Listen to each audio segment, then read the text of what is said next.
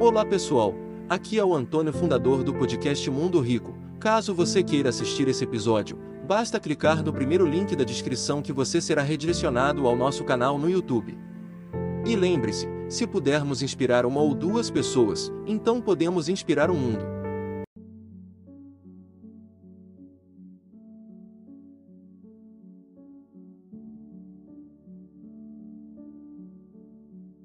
O que, que nós precisamos? Nos acostumar a viver um degrau abaixo, adotar um estilo de vida um pouquinho mais simples, não para empobrecer nossas escolhas.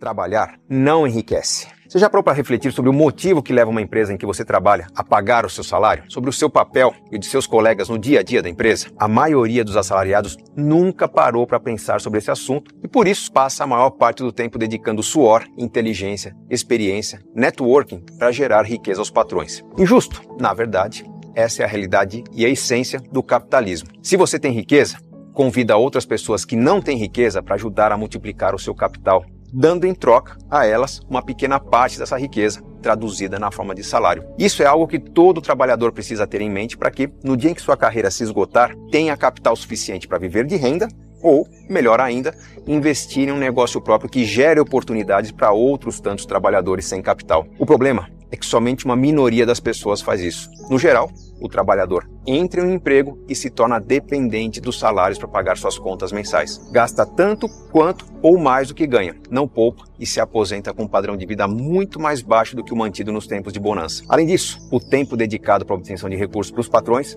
rouba o tempo que o trabalhador poderia dedicar à família, à saúde, às relações e até mesmo aos estudos que poderiam fazer seu trabalho evoluir e aumentar sua possibilidade de riqueza. Por essa lógica, em vez de renda, prefiro definir o salário como uma indenização ao trabalhador pelo tempo dedicado ao enriquecimento do patrão. Tem nada errado com isso. Um caminho que só pode ser mudado a partir do momento em que você passa a construir um patrimônio que gere lucros. As pessoas precisam de emprego para conseguir recursos, mas, ao mesmo tempo, precisam criar projetos de longo prazo que envolvam a acumulação de parte dos ganhos para que um dia possam abandonar o emprego e dedicar seu tempo para o crescimento da própria riqueza, seja por investimentos financeiros, seja na abertura do negócio próprio. Entender o ganho dos investimentos como renda e o salário como indenização é a forma como pensam as pessoas que enriquecem. Então, se você quer realmente enriquecer, não trabalhe pelo dinheiro. Deixe que ele trabalhe para você. Quando me perguntam qual é o passo a passo planejamento financeiro, na verdade eu desanimo um pouco as pessoas porque eu deixo claro que não é tão simples como muita gente prega. Do tipo, olha, monte uma carteira de investimentos, uma parte em renda variável, uma parte em fundos imobiliários, uma parte em renda fixa e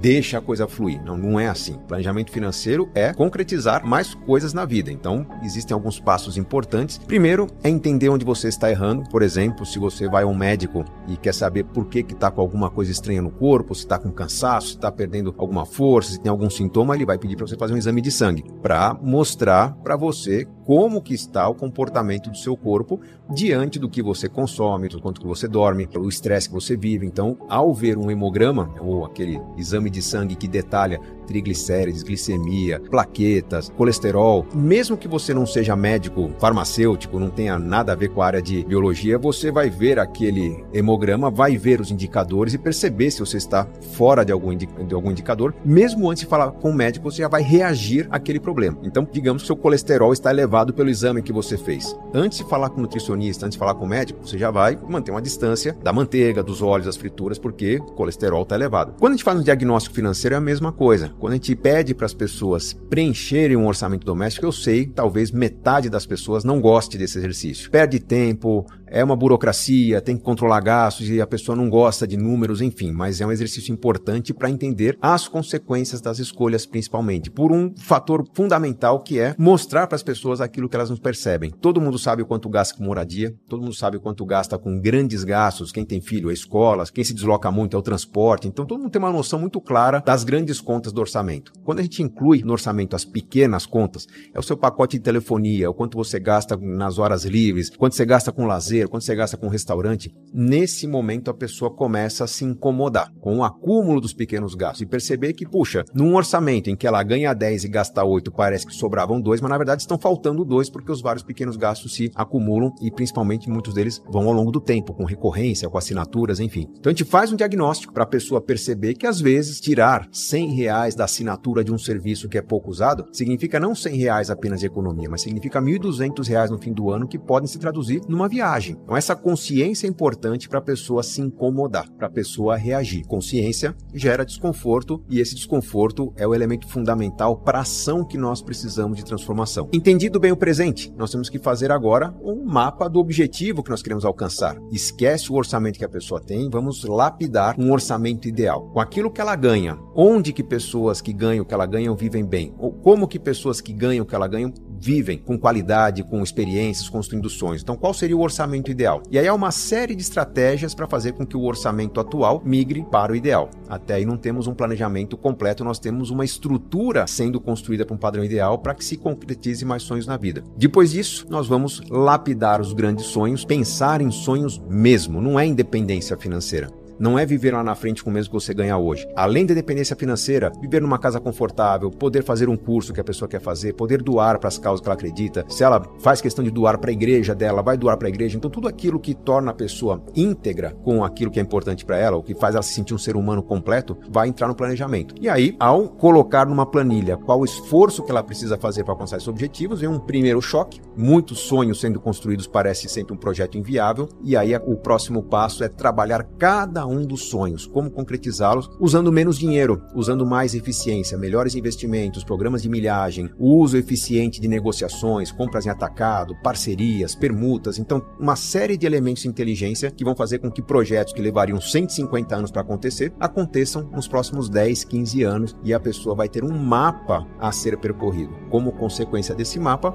ela vai ter uma carteira de investimentos montada, uma carteira que reflete exatamente as necessidades dela. Se entre as necessidades está, por exemplo, um filho fazer um intercâmbio no exterior, parte dos investimentos tem que estar em dólar. Se entre as necessidades está projetos de prazo muito longo, grande parte da, desses investimentos estará em ativos de longo prazo, tipicamente ativos de renda variável. Mas muita gente acha que o resultado do planejamento financeiro é uma carteira de investimentos montada apenas. E não, nós escolhemos uma carteira de investimentos que garante que os grandes planos da família vão acontecer. Com isso, o resultado do planejamento financeiro, além né, de uma carteira de investimentos montada, é a certeza de que basta eu manter as minhas velas içadas na posição correta do vento, que aquilo vai acontecer e vai acontecer desde que eu não evolua em conhecimento. Se eu evoluir em conhecimento, talvez aconteça antes do que imprevisto ou melhor do que o previsto. E isso traz uma sensação de segurança, de paz, de tranquilidade, de poder focar no que é realmente importante, família, saúde, vida, trabalho, uma condição que poucas pessoas têm hoje. Nossa vida não é pagar contas. Pessoas que buscam atalhos, aquilo que eu chamo de o longo caminho curto, né? longo caminho curto, porque a pessoa está sempre tentando um caminho mais rápido e vai tentar, vai errar, vai tentar, vai errar, e acaba sendo um caminho muito mais longo é, do que o esperado, muito mais sofrido, muito mais ansioso, muito mais decepcionante. Essas pessoas se opõem àqueles que buscam o curto caminho longo. O curto caminho longo é o caminho da certeza. Bom, se eu quero independência financeira, eu vou ter um plano de previdência privada ou algo eficiente, mais eficiente que o plano de previdência privada, mas algo similar a ele. Eu vou praticar um certo esforço, uma disciplina, alguns cuidados para não perder essa disciplina, com parcimônia, procurando sempre agregar elementos para que esse projeto seja melhorado. Então, esse é o curto caminho longo. Por quê? Porque é um caminho que, apesar de ser, na prática, no momento atual, parecer mais longo do que o, o, o longo caminho curto, a pessoa sabe que vai alcançar aquele objetivo e a pessoa sabe que pode melhorar com a evolução do conhecimento, com a evolução das suas técnicas, aprimorar tudo isso. Você gostaria de viver de YouTube, fazer seu próprio horário, trabalhar de onde você quiser e principalmente gerar muita receita? Finalmente a gente lançou o Viver de YouTube, que é o único treinamento no mercado que vai te acompanhar do absoluto do zero até a criação do seu canal de sucesso. Basta garantir sua vaga clicando no botão abaixo para começar seu império no YouTube, hein?